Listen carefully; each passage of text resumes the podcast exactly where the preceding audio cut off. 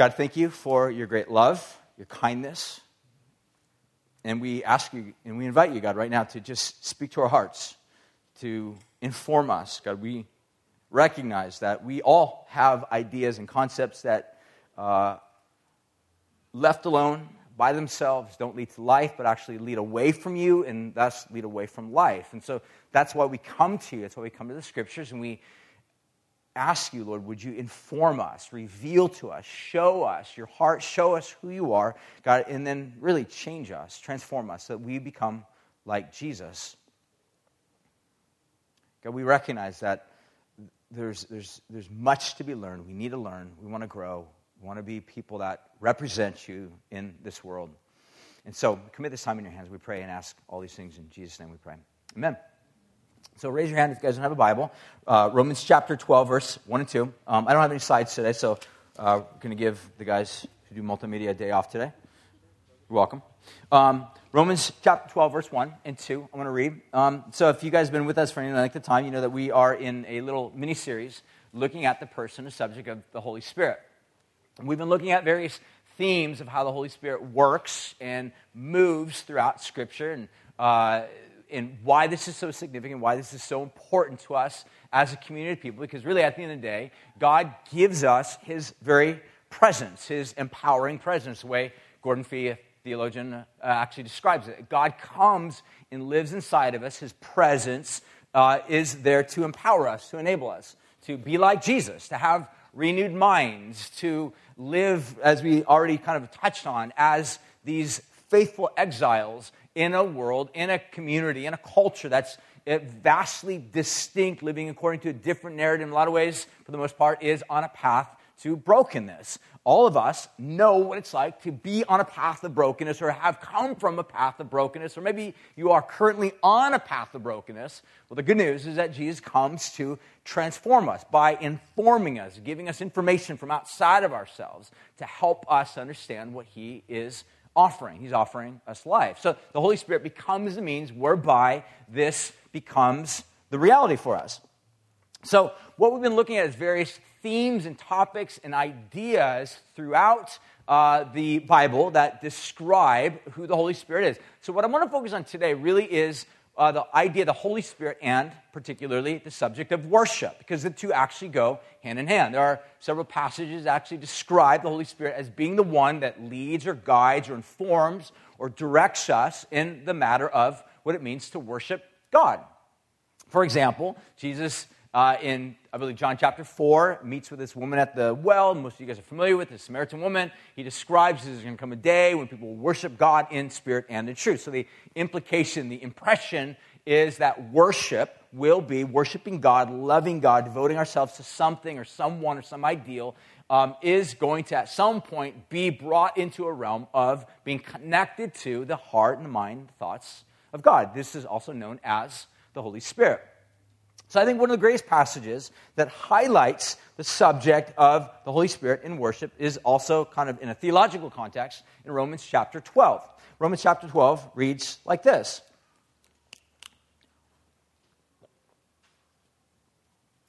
I appeal to you, therefore, brothers — it's also a kind of a broader term that you can say, brothers and sisters, by the mercies of God, to present your bodies as a living sacrifice, holy and acceptable to God, which is your spiritual worship. Now, some of the best scholars and theologians have kind of taken that word spiritual worship and have kind of parsed it and wondered, is this actually a reference to what does spiritual worship mean? Is this a reference to the Holy Spirit? I think some of the best scholars and theologians would actually say that this spiritual worship is not necessarily a reference to the Holy Spirit, although the Holy Spirit is implied within the context. In other words, that true worship of God is going to be empowered or enabled by the Holy Spirit, the holy presence of God. So what does that look like? Because again, when we're talking about spirit, we're talking about worship, these are ideas in a lot of ways that are very foreign to us in our common terminology, and the words that we use and the language that we speak.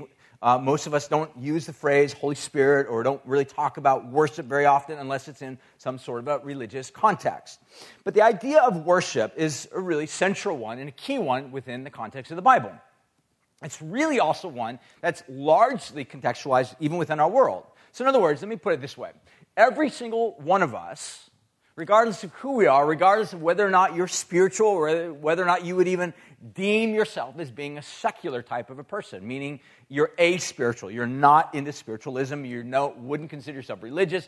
There's also an irreligious form or non-religious form of, or secularized form of worship. So the idea of worship basically boils down to this. One scholar kind of described worship as being derived from two different words, worth and shape. Or in other words, whatever we deem as worthy or of worth, great worth, that is what we fix our heart on. Whatever it is that we fix our heart on is what we will ultimately be shaped by. In other words, we will begin to shape our lives or pattern our lives after whatever it is that we value.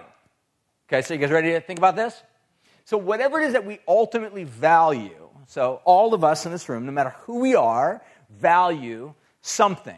So determining this is not as easy as you think. Some people think the fastest, quickest, easy way for you to determine what you value is by simply just opening up your checkbook. Some of you are like, what in the world is a checkbook? But the fact of the matter is you can look at the way that you spend your money and determine what it is that you actually find valuable, all right?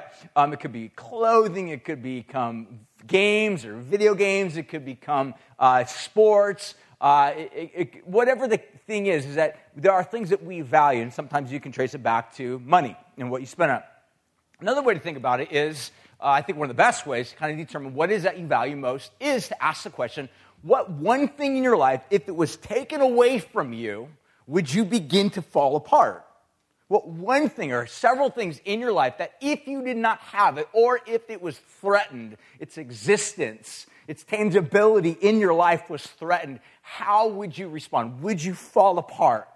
Would you crumble? Would you fall into a moment of despair? Another word for that is, would you disintegrate into a position of hell? Would you come undone? That's what hell is, by the way. It's coming undone because you've lost something of infinite value to you. That's one of the ways in which we begin to determine what we worship or what we are shaped by based upon its worth and value to us. So with that being said, I realize I may have just completely shocked you, and some of you are like, whoa, that's deep. Like, the others of you are just like, what are you talking about? But the point of the matter is that all of us have something in our life that we are shaped by, that we value, that we place worth upon. It could be relationships, it could be money, it could be power. If you think this through, if, for example, you worship food, right? If you love food, you are literally someone that is a food connoisseur. You love food. You probably will be the type of person, if you worship food, you will be willing, okay, you will make a willful sacrifice to put on the altar of life. You will sacrifice perhaps fashion and even good health, right? Now just think this through for a second. If you love food, I mean, if you live for the taste of food or the comfort of food that it brings, you may be willing to sacrifice good health. Is this making sense to you guys? But let's say, for example, some of you might be like, I don't worship food. I actually worship fashion and health. So if you worship or value in an infinite sense fashion and health, you may actually be tempted to sacrifice food. That make sense? Or friendship, because sometimes friendships and food, there's nothing better than friendship paired with food, right? So in other words, think about some of the best times you've ever had in your life are with some of the best people you really love to be around and the best food, when those two things are together. But if you value fashion, you value your physique, you value how you look, you might actually say no to that opportunity to go hang out with some good friends and get some really good sushi or some really good food or whatever the case is, because you're like, my figure, right? Do you follow what I'm saying? Here's another one to think about. If you worship money and or power, you may be willing to actually sacrifice family relationships. You may be willing to even sacrifice honesty. But you know, see what I'm saying? If you worship, say, for example, honesty, in other words, your number one desire in your life is to live with and be a person of integrity, you actually may sacrifice power. Because someone in your business not be like, hey, look, you want a raise? You're like, I really want a raise. And they're like, all you got to do is be completely deceptive and a horrible person. All right, another word came to my mind, and I completely edited that out even before I said it because I didn't want to say sorry or get bad emails. But the point of the matter is that there are people that would be willing to sacrifice position and money and honor because they want to be seen as a very highly reputable person. We value things. Whatever it is that we value, we are actually shaped by those things in our life. They shape our lives. Is this making sense to you guys? Okay. So the point is that what Paul is describing is that we are, as part of our spiritual worship, in other words, what worship looks like, that is actually infused by or blessed by or guided by or led by the Holy Spirit, is worship that has to do with us, the way Paul describes it, as presenting ourselves or our bodies to God. Now listen to this again. Romans chapter 12, verse 1 says this, I appeal to you, therefore, brothers, by the mercies of God, to present your bodies as a living sacrifice, holy and acceptable to God. So in other words, if you just kind of truncate that verse, just listen to it again. By the mercies of God, present your bodies, to God.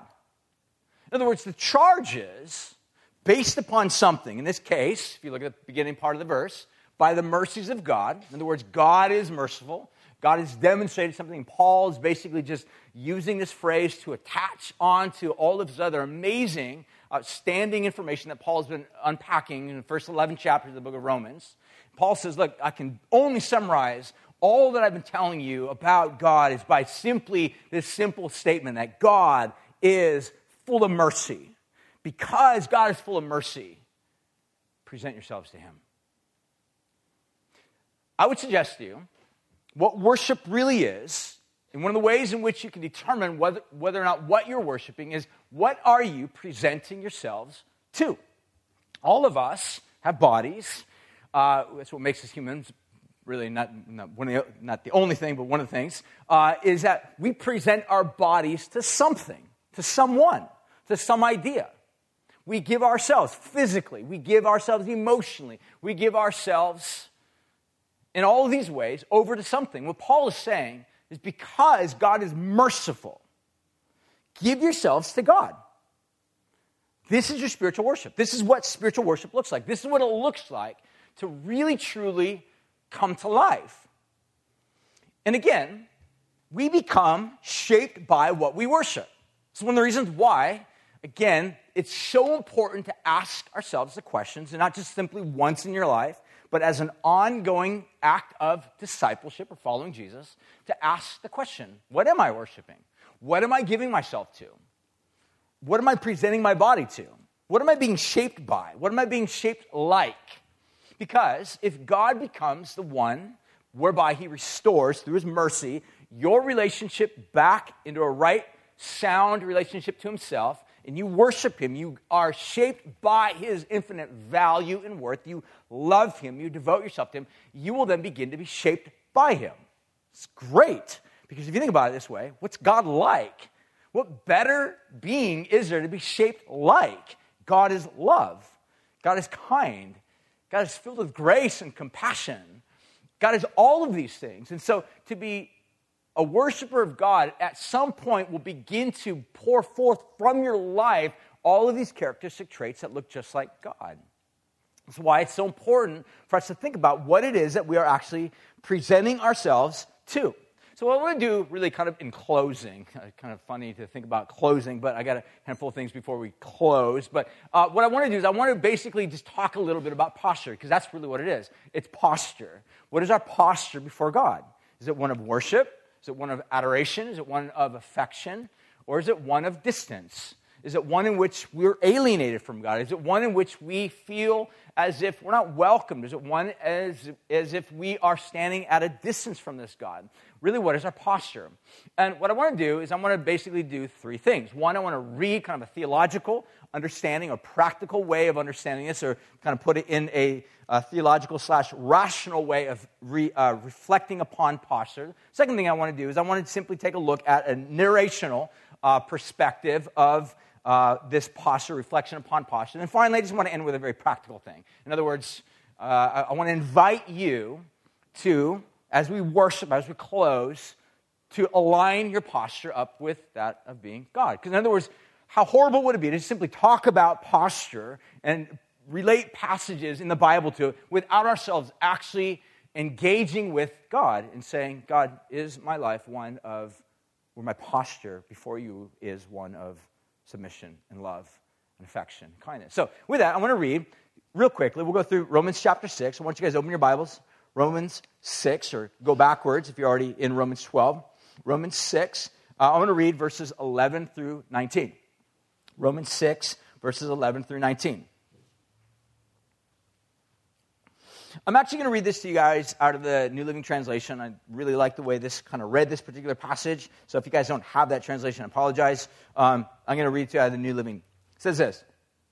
So you should consider yourselves, Paul is referring to, speaking to Christians. In other words, these are people that have trusted Jesus. Again, this is what a Christian is. A Christian is one who's been saved from something, in this case, this world that's broken, that's dysfunctional, that promises much, delivers little, to someone, to Jesus. He's being saved to follow Christ. And again, a Christian is one that's living in this ongoing unpacking and translating and identifying, understanding what does it look like to live for Christ in a world that is either ignorant of God or completely hostile towards God. That is really what a Christian is. It's not new. It's not something unique over the past 48 hours to a Christian. This has always been the context of which Christians have lived in, trying to navigate and figure out how do we follow the wisdom of God in a world that does not value the wisdom of God. It's really simple what it is. Paul then says, so then you should consider yourselves to be dead to the power of sin and alive to God through Christ Jesus. And then Paul gives this charge, or this admonition, or a series of them. He says this, do not let sin control the way that you live. Do not give in to the sinful desires. And short, again, a lot of times I don't want to assume that you understand what the word sin means. But in the best, most simplest way I would define sin is, some would say sin is just simply missing the mark. And I think that's a great way to identify it if you understand terms in terms of archery, all right? If you follow the Hunger Games, you know what archery is. If you have no idea what archery is, it's kind of it's an image that's kind of lost on us. But one of the best ways I would think about it is this, and just kind of to process it. Really, God created us for himself. God has a purpose whereby he designed us. So if we submit our hearts to whatever that design is, in other words, if we say, God, my life's entirely yours. I don't understand your ways. A lot of them don't make sense to me. And by the way, if you are in that category, if you've ever been like, God, I have no idea what you're doing, and I really don't understand why you say the things that you do, that's okay, because that should not shock you. If God's ways are truly the ways of God, and you're just simply a mere human, that would make sense, right? In other words, 3-year-olds don't fully understand the ways of mom and dad, right? Mom's like, turn off the iPad, all right? You got to eat your peas. They're like, I don't get this, Mom. I want to play with the iPad forever. Mom's like, battery's going to die. I don't understand what it means for a battery to die. I don't understand what it means for me to have to eat peas. It doesn't matter. You don't need to really fully understand. You just need to obey. You obey, and you live. You disobey, and iPad gets taken away, and you feel like you're actually entered into the 3rd degree of hell. But the fact of the matter is, just trust me, I'm your parent.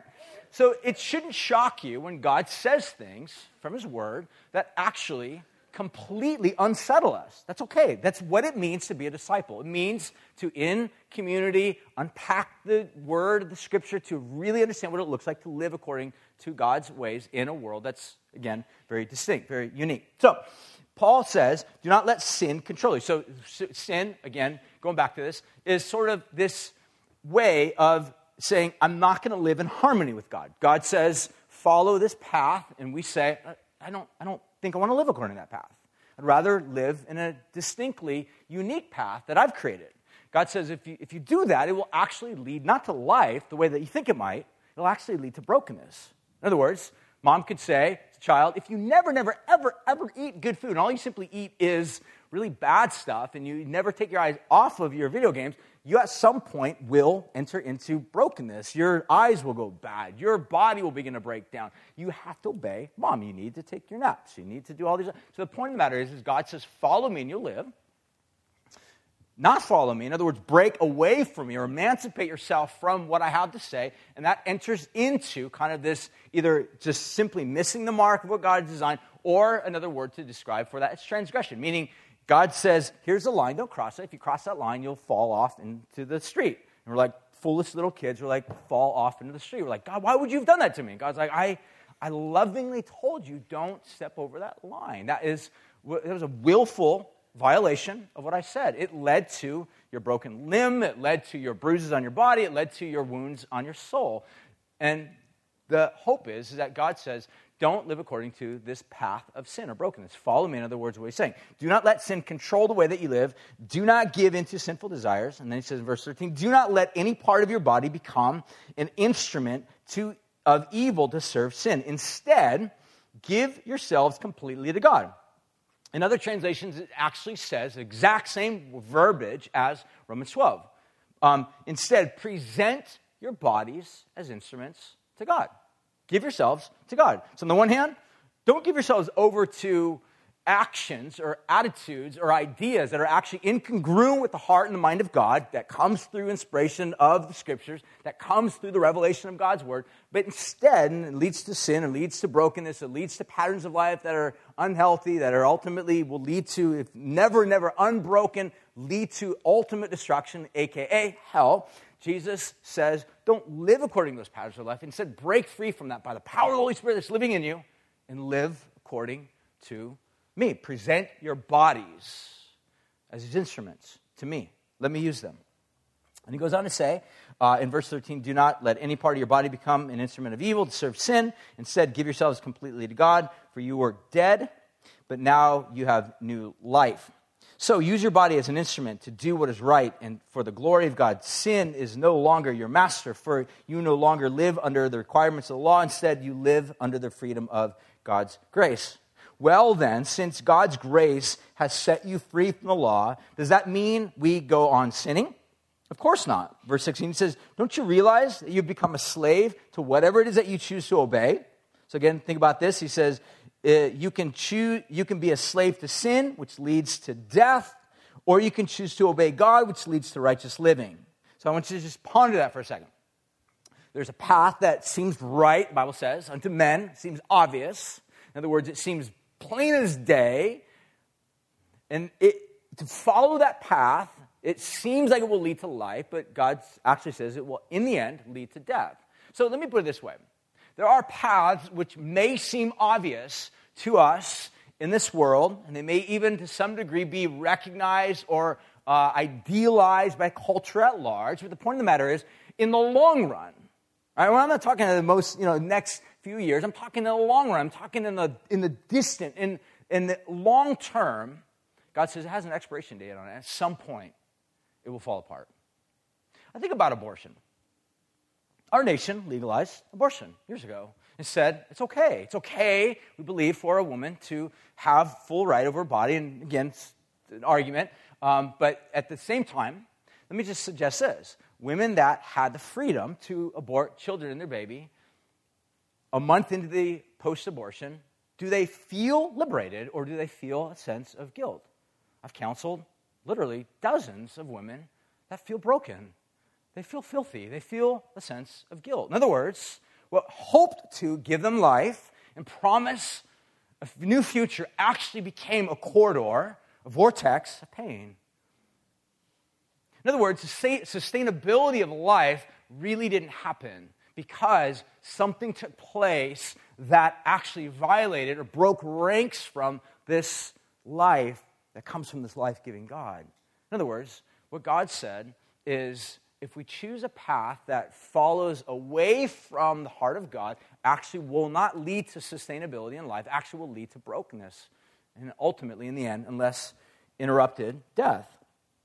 He goes on to say, verse 17, he says, thank God, you were once slaves to sin, but now you wholeheartedly obey the teachings that you've been given. Now you are free from your slavery to sin, and you have become slaves to righteous living. Because the weakness of your human nature, I'm using the illustration of slavery to help you understand all of this. Again, some of us might have a great difficulty understanding this context of slavery, but again, I don't have time to unpack all of this. But this is a language that would have been very familiar to Paul in his day, and he's simply using it to say, look, at the end of the day, the analogy that comes to life is that we are all slaves to something, all right? Bob Dylan was absolutely spot on when he says, you've got to serve somebody. We all have something or some ideal or some concept. The Bible describes that as either idolatry, whereby we worship anything other than God or an ideal or a concept, or we worship the true and living God. So Jesus is saying through Paul that to serve anything other than God and what God has revealed about himself actually will lead to brokenness. It will lead to death. It'll lead to, again, unless interrupted, destruction, what Jesus describes as Gehenna. So the point is that if you are in Christ, you've been set free. So therefore, present your bodies, give your body as an instrument to God. The idea, presenting yourself to God. That's kind of the theological way of thinking about this. Now, I want to think of this in a narrative. I'm going to wrap this up. In a narrative. Turn to Luke chapter 7, verses 36 through 50. It's this story that most of us are familiar with. It's, if I were to start this out, I would say, a Pharisee, prostitute, and Jesus walk into a room, and what happens next is what's unfolded in the story. So you may have a hard time thinking theologically or rationally in terms of some of the context that Paul described there might make not a whole lot of sense to you, but I think this story will make some sense because it's an absolutely beautiful depiction of what it looks like to present one's body to Jesus, to God, who's the life-giving God. It says this, one of the Pharisees asked him to eat with him. And then he went in the Pharisee's house and he reclined at table, which is kind of a shocking thing. To recline at someone's table, really, or to be invited to recline at someone's table was oftentimes a position not so much of honor, where the man of honor would have been, in this case, the Pharisee. So he was actually inviting Jesus into his house. So he would have been, the Pharisee would have been the man of honor. Jesus would have been just the lowly, gratuitous, one who is receiving the gifts from this outstanding, awesome, upright, moral, erudite type of religious leader. And then Jesus bites, and he's like, sure, I'll come, whatever, I'll come. So Jesus sits at the table and says, and behold, a woman of the city. It's a great phrase, a woman of the city. What does that mean? She is, in short, a hooker. She comes walking in, which is shocking because she's walking into literally the leader of the church, and in those contexts, in that culture. If you think, trying to understand what the culture was like, think modern-day Taliban. Think modern-day extreme right-wing form of Muslim governments where women have to walk behind a man or they have to wear a robe covering their face and the man is not able to actually talk with a woman in public. Think about that. That's the context. So this woman literally is risking entirely everything just to come into this room where she knows she'll be criticized because she is a woman of the city. She is a hooker. She has a reputation. And she sits down at the feet of Jesus, this renowned teacher. And it says, when she learned that he was reclining at the table in the Pharisee's house, she brought an alabaster flask of ointment. And standing behind him at his feet, weeping, she began to wet his feet with her tears and wiped them with her hair and her head, and kissed his feet, and anointed them with the ointment. And when the Pharisee who had invited him saw this, he said to himself, if this man were a prophet, he would have known what sort of woman this was that was touching him, for she is a sinner. And Jesus answering him said, I love this because Simon the Pharisee never speaks this. He's literally thinking this. You get this? Not a word has come out of his mouth. He's literally just sitting back watching this with a sense of shock and awe. He's like, I cannot believe a hooker, A, walked into my house. B, she sits down at Jesus' feet. C, she's crying. D, she's pouring out this really costly ointment. F, where in the world did she get the money to buy that ointment? She must have really had a very big week. But how in the world can she do this? And if Jesus really was a great prophet, how and why would he allow her to do this? Jesus then, knowing his thoughts, speaks and says, Simon, I got a question for you. Jesus says, a certain moneylender had two debtors. One owed 500 denarii and the other 50. And when they could not pay, he canceled the debt of them both. Now, which of them will love the most? And Simon answered, the one, I suppose, who he canceled the larger debt. And then he said to him, you have judged correctly. Then turning toward the woman, he said to Simon, do you see this woman? I entered in your house. You gave me no water for my feet, but she has not ceased to kiss my feet. You didn't anoint my head with oil, but she has anointed my feet with ointment. The picture's head versus feet. Which one would you rather touch? The head. But Jesus says she's actually hasn't taken her hands off of my feet, which is filthy. On that day, they wore Birkenstocks. Maybe not Birkenstocks, but they wore shoes that made their feet filthy because they didn't have sidewalks back in the day. It's just like Oceano and Los Osos. And their feet would have been filthy, and Jesus would have been filthy, and this woman didn't give a rip. Because all she knew is that the one who forgave her, the one who extended mercies of God was there. So she lavishly pours out this worship. She literally becomes the embodiment of presenting your body to God because of the mercies of God. So I'm going to finish just simply with a question. What posture do we have before God? Look, when Christian culture merely refers to worship as a product to be consumed by the church, rather than a posture that is really to consume the church, we have a problem. Let me repeat that again. When Christian culture refers to worship as a product to be consumed by the church, rather than a posture that is to consume the church, we have a problem. Let me put this in another terminology or language. When you come and all you see worship as is nothing more than you judging critically the song. I don't like that song, or I don't want to sing that song because all I want to do is hear a sermon and get out of here. And whenever you set the music at the end, it makes me mad. I'm done. You have done nothing but reveal the fact you see worship as nothing more than a product. You're choosing to not partake of the product. That's it. You're just a consumer. You have no idea of the posture that Jesus invites you into. And this is what worship is. This is what spiritual worship is. By the mercies of God, being fueled by, motivated by this great God that's not angry. He's not ticked off. He's not looking for the occasion to destroy you or wipe you off the map. He is welcoming you. The reason why we know this is because of what God has done for us. Jesus comes into this world, bears our guilt, our shame, our brokenness, our sinfulness, all of this upon himself. He bears the consequences of them. In other words, if you think about the sum total of our lives, whatever choices, directions, ideas, ideologies we follow, if we were to follow those ideologies that have nothing to do with God all the way to their sum total end, every one of them will lead to some form of brokenness or chaos. Every one of them. Some faster than others.